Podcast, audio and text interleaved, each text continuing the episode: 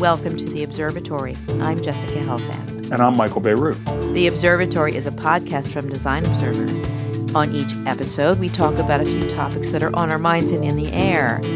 And this week on The Observatory, we have some earth-shattering news, which is that, Michael, you have thrown that flip phone across the room for the final time and gotten yourself an iPhone. Yes, I have a, um, I have an iPhone. I'm holding it in my hand right now. Um, long-time listeners will um, be rocked by this revelation. Uh, first-time listeners will be like, what is he talking about? So big deal, he got an iPhone.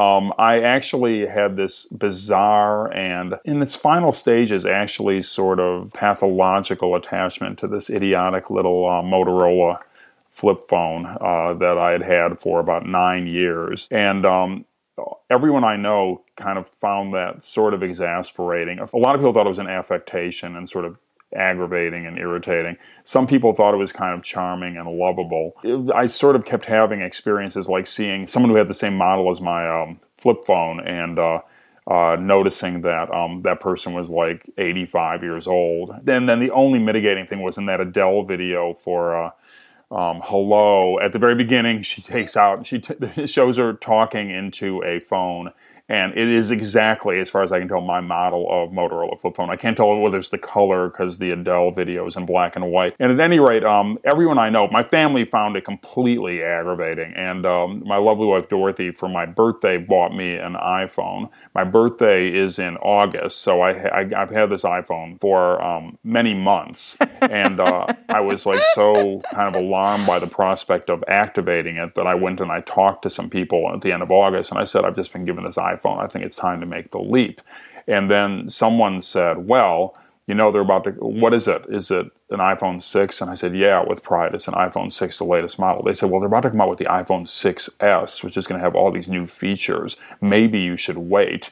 And I said, like, do I, do I seem like the kind of person who cares about new features to you? But um, but then but then that provided me with the, with the with the excuse, just don't take it out of the box. Wait for this new one to come out. So this new one comes out, and I understand it has some deal where you like press down on the glass and it goes something. It has some kind of thing like that. And so I thought, well, maybe I should get with this. And so I said to Dorothy, I don't want this old model iPhone anymore. I want the brand new iPhone as long as I'm going to take the plunge. But then she found out that there's something about the return policy, and she just said, shut up, just you don't need the new model, just go activate this one. So with my teeth gritted, I um, went up to my local um, uh, internet provider store uh, in the neighborhood and had them transfer me over. I was so paranoid that my phone numbers wouldn't transfer that I went through my old flip phone and transcribed all of them down on a piece of paper with a pen. Oh, that's so adorable and mildly pathetic. What? Huh? Yeah, no, mildly, mildly pathetic. Mildly pathetic. You know, and you know what's funny, Jessica? Of all the different kinds of pathetic you can be, I think mildly pathetic is the most pathetic kind of pathetic, actually. And so I just indeed, have this image of, like, you know, when you're pulling your dog on the leash oh. and the dog's, like, fingernails are scratching yeah. across oh, the oh, floor. Oh, yeah, that's exactly my right. image yeah. of you and your oh, lovely wife, Dorothy, going yeah. and, and, and finding I was, this. I was dug in hard on this. So then I, so I got it, and immediately I was electrified, you know, as usual, sort of, uh, you know, with the first taste of it, I realized, where have you been all my life? So I was very enthusiastic. I immediately called my um, uh, all three of my kids uh, to uh, tell them that I had made this great leap forward, including my uh, uh, youngest daughter, Martha, who uh, is spending a year in Uganda working for an N G O.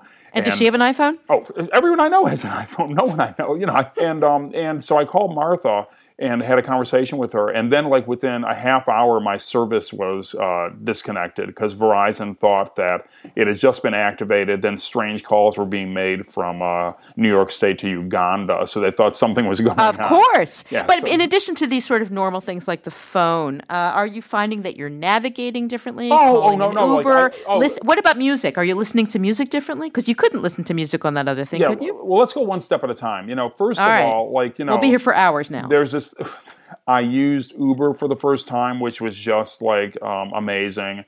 And um, and then, of course, you can listen to things like podcasts, which I'd, I'd done that. You know, I had an iPad before. I'm not like a Luddite.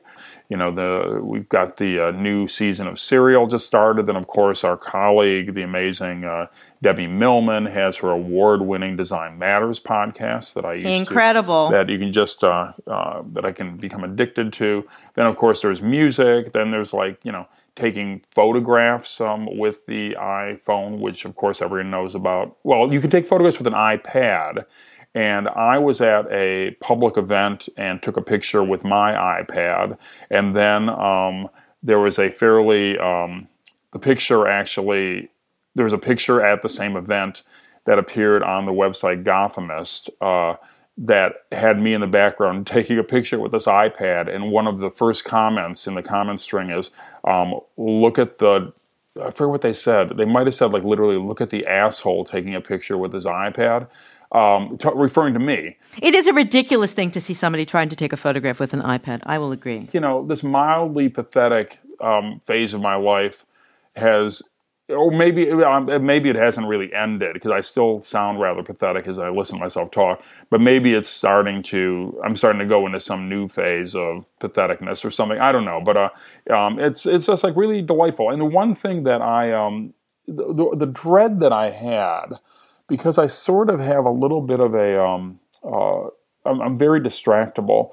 And I, well, this thing where you know immediately every single time you get an email, I was really afraid of that. But it turns out, as everyone knows, that it doesn't have to be that way. You can fix this so you can pick up your emails just when you open that particular um, app. And so that's what I do. So uh, I get little dings when people message me. Um, but uh, if someone sends me an email, they just kind of like get banked until I really choose to look at them, which is which is a bit of self-control, which if I had to opt for, I'm not sure I could have done. But when I turned on the phone, it seemed to be set up that way anyway. Maybe Dorothy instructed them to set it up that way. I don't know.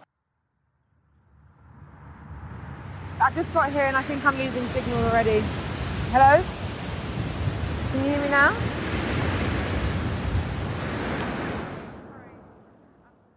You know, one of the oldest ways to get attention traditionally has been sex. And since the early sixties, the company Pirelli has sought attention by issuing a calendar every year. And that calendar has, uh, um, year after year, featured um, uh, Uh, beautiful girls in various states of undress, uh, often complete undress, but uh, d- done actually with um, a great deal of artful artfulness. Often great, ph- great photographs, uh, uh, very stylish. You know, n- not considering that in theory, Pirelli being a tire company, the uh, uh, the final resting place for many of these calendars might be, you know, Uh, nailed up to the walls of, um, you know, mechanics' garages and things like that. Uh, they've really used kind of super good photographers um, uh, over the years. But this year they're doing something completely different. Uh, they had um, brought in Annie Leibovitz, who took a completely different approach. Uh, women of accomplishment with um, other body types, not, uh, you know, not supermodels, not... Uh, Uh, bathing beauties, but uh, women of different ages, uh, known for things other than their measurements. Um, you know, and the photographs are um, are are striking. Uh, uh, Annie Leibovitz is famous for uh, you know, her ability to um, kind of portray a certain kind of psychological acuity in the portraits she does, and I think the um, uh, you know, a lot of these images do have that. Um, you know, having seen them, Jessica, do you think it is a s- step forward, or is it, you know, more of the same, or uh, with some kind of new step? I think it's a step to the side. You know, I mean, what I was really hoping for is Pirelli doing a calendar shot by Annie Leibovitz with uh, beautiful images of men. Now that's a calendar I would buy. But say, no, seriously. Yeah. I mean, you know, that's the that's the real parody, right? That's the way to do it. Is you get some great picture of Matthew McConaughey, and you get a picture of, I don't know, Michael Fassbender, and I mean, you know, and it, whoever, right? With her trademark beautiful photography, men objectified.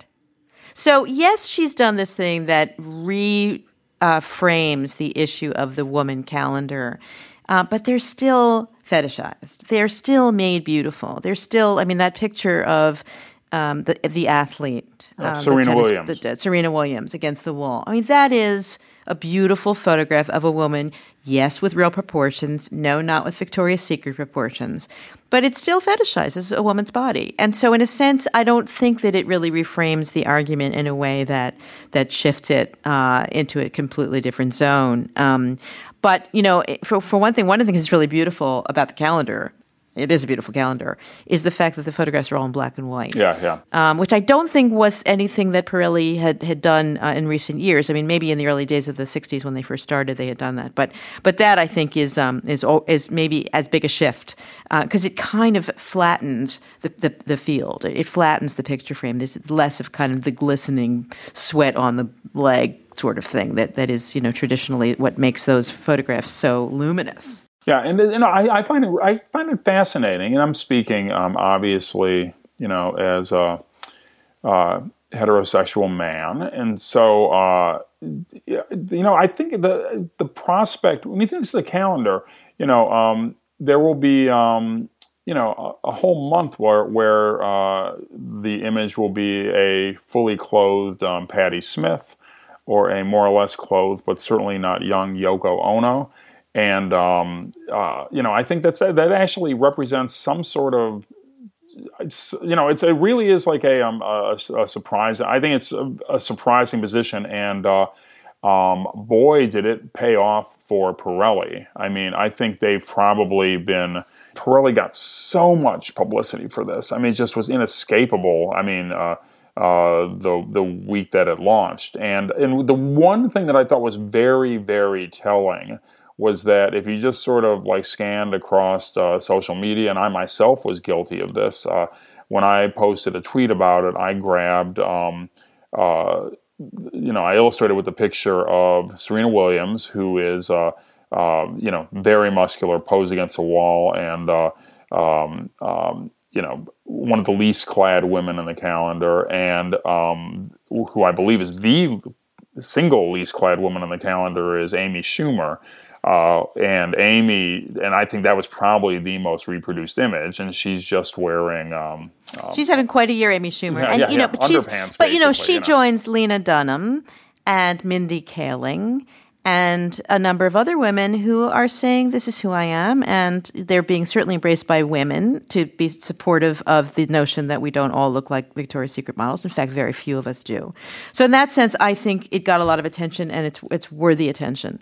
I just don't know that it's it, you know it, it's really such a step forward, ultimately. Well, I mean, women are beautiful. Women want to be looked at. But, you know, I, I argue that I, I would buy a Pirelli calendar with pictures of beautiful men. I just would. Yeah, well, I just did. saying, just saying, if in any, if, in case anyone from Pirelli is listening to our podcast. Well, I'm I'm going to buy lots of Pirelli tires from here on in because I sort of support their attitude. But before you buy Pirelli tires, would you like to tell our, our listening audience about the things that we are selling at Design Observer? Oh my God! Speaking of round things like tires, segue. Um, uh, we. are introducing these staggering collections of beautifully, and I use this word very, very advisedly, but appropriately in this case, curated objects that I think will stun uh, you and your friends when you see them. Uh, we have a, uh, a collection of um, of objects uh, that I think you should just describe, starting with that round one that I love so much. So I wrote a book in two thousand two on the history of circular charts, uh, which are called volvelles, which comes from the Italian word volvere, which means to turn. So this is everything from, you know, learn your, the state flower of South Dakota, to name all your presidents, to anyone who's ever had a baby knows how to calculate the gestation of their baby and know when their baby's going to be due. Horoscopes and um, different kinds of maps. Uh, these were very popular in the early twentieth century, particularly in the thirties. I mean, there were just tons of them that came out in the early thirties, um, bicentennial year, nineteen thirty-two, things about America and George Washington. Uh, but then by the sixties, um, uh, they were printing them for uh, the Cold War. There were nuclear bomb detectors that told you how much time you had to get out of your house. Yeah, um, Doctor Doctor Strangelove. Doctor Strangelove uh, withdraws so, uh, one from his pocket to kind of make a calculation how long they're going to have to be underground in a bunker in, uh, exactly. in the Stanley Kubrick movie. So we have partnered with uh, this wonderful company called Society six to bring you uh, wall clocks that uh, for thirty dollars each, you can have a wall clock of your choice. Uh, we've got about eight of them up right now. Uh, within the next few days, we'll have more. We'll be posting a link on our site. But these are reproductions based on my collection that now is uh, at the Art Library at Yale University. But uh, thanks to the wonders of the high-res scan, we're able to bring these products to our listeners. No, they're just, they're just great. And they have, like, you know, one is based on, it's a round horoscope chart. One is um, a uh, chart um, about the nuances of contract bridge, about which I know absolutely nothing. Another one is uh, what to eat and when for kind of like planning meals. And then uh, best of all, we do indeed have that Cold War radiation chart. These are like, you know, I, I, I you sort of sprung these on me as a surprise, but I think uh, they deserve to um, be on everyone. There's something for everyone, trust me. They're just so cool. And we're going to continue to add them. The, the other collection we've launched, well, we've launched the penmanship collection. These are throw pillows, coffee mugs, even clothing um, that feature typographic examples taken from uh, the collection of vintage handwriting and lettering manuals. So if you know somebody who cares about penmanship and you haven't yet finished your holiday shopping, you can go to redbubble dot com and search for Design Observer or the penmanship collection. We'll put a link on our site. Yeah, so these are um, um, perfect for um, gifts for Christmas, birthdays, or indeed um, any uh, any time you uh, just want to get something that's a uh, graphic design gift but isn't a... Uh, Um, a book or um, or I don't know, software or whatever people would. That's not really an appropriate gift. It's like giving someone a a vacuum cleaner, in my opinion. Uh, but um, uh, I think it's been these, done. It's been done. It's been done. But I, I just think uh, something for everybody. And uh, even if you're uh, not an acquisitive type person, uh, just looking at these pictures will put a smile on your face, I think.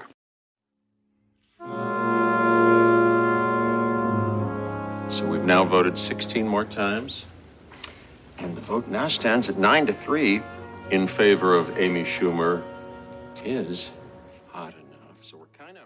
You know, Amy Schumer has uh, uh, done some amazing things on her uh, series this year, notably a almost shot-for-shot remake of the fifties uh, drama Twelve Angry Men that she... Uh, kind of transliterated into putting herself on trial for the crime. Which, by the way, I just have to say, yeah. was a play at my daughter's school this spring. And because we're all of us so politically correct now, it was called Twelve, Twelve Angry, Angry Jurors. Jurors. Yeah, exactly yeah. right. Exactly right. And so I think she just hit that face on. It's Twelve Angry Men, and her crime, of course, is not being hot enough to appear on television, which is just debated. Uh, uh, really a, a great bit of uh, satire, made all the better because it just is done at such a high level. I mean, it's uh, the simulation of fifties black and white, the lighting, the cinematography, um, the camera angles are just done with an uncommon amount of tender, loving care. And that's just one show among many that I think stood out this year. It really is an incredible uh, time for television, I think. Uh, I've been watching a few things myself, uh, notably Transparent, which is about a trans parent. For those of you who don't know, it's an original series on Amazon Prime starring Jeffrey Tambor, an amazing cast. Gabby Hoffman is in it, uh, who played the child, little girl child in um, uh, Sleepless in Seattle. I don't know if you remember this. This was like her first role. Uh, Judith Light plays the mother. The second season just began, uh, and the first episode of the second season has an opening scene that goes on for a very long time. It looks to have been shot in one take and has sort of, uh, is redolent of like the best Robert Altman films that you might remember, for those of you who remember his films.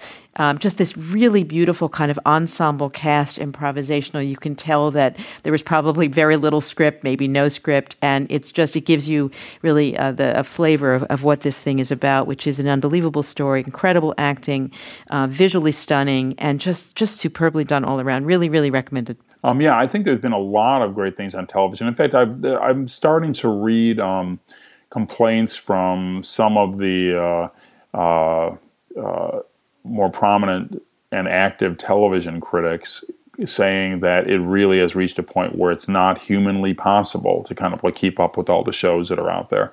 Um, you know, one that I was watching uh, that uh, Steve Heller wrote about on uh, on our website uh, that I think has a special interest for uh, graphic designers is this adaptation of Philip K. Dick's um, alternate history novel called The Man in the High Castle, uh, which is imagining what life would be like in the early sixties, which is when it's set, uh, if the uh, uh, Axis powers, the uh, Germans and the Japanese, had won and uh, were co-occupying uh, America, with the Japanese controlling the West Coast and the Germans controlling the East Coast.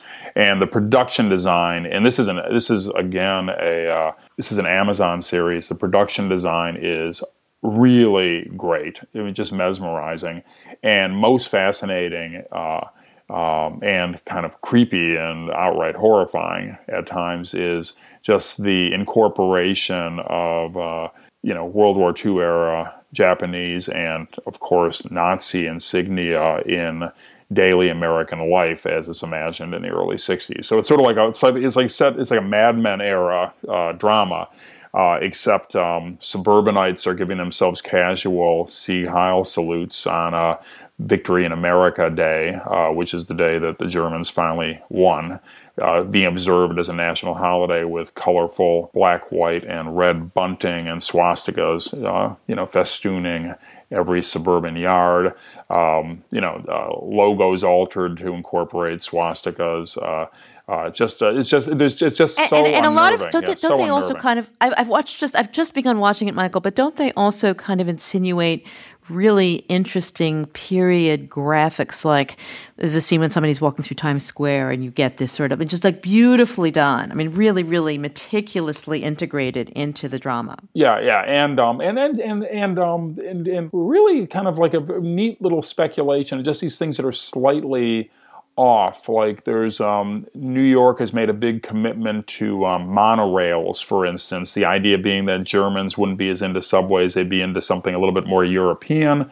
Um, there's a uh, um, uh, like a, I think a George Lincoln Rockwell uh, um, airport, which seems to be either LaGuardia or J- JFK. Um, and uh, uh, Rockwell was the head of the American Nazi Party uh, uh, for the middle part of the twentieth century. That airport is just gorgeous, with just kind of uh, these incidental little bits of, again, uh, Nazi insignia kind of incorporated into the architecture. And then I read something really fascinating, which is that ev- everyone wears fedoras much more than they would have in the early sixties, because the assumption is, is that John F. Kennedy wouldn't have appeared at his inauguration hatless and then started this uh, uh, trend towards abandoning um, you know, headgear in uh, um, in business dress. So I think that it's, it's, it's a piece of production design. It's quite uh, astonishing. And uh, you know, the idea that a television show, but not even a network television show, not even a cable television show, but a uh, you know one of these uh, Uh, new streaming services like Amazon or Netflix or um, uh, Hulu or any of these other ones is capable of kind of launching something that has that sort of uh,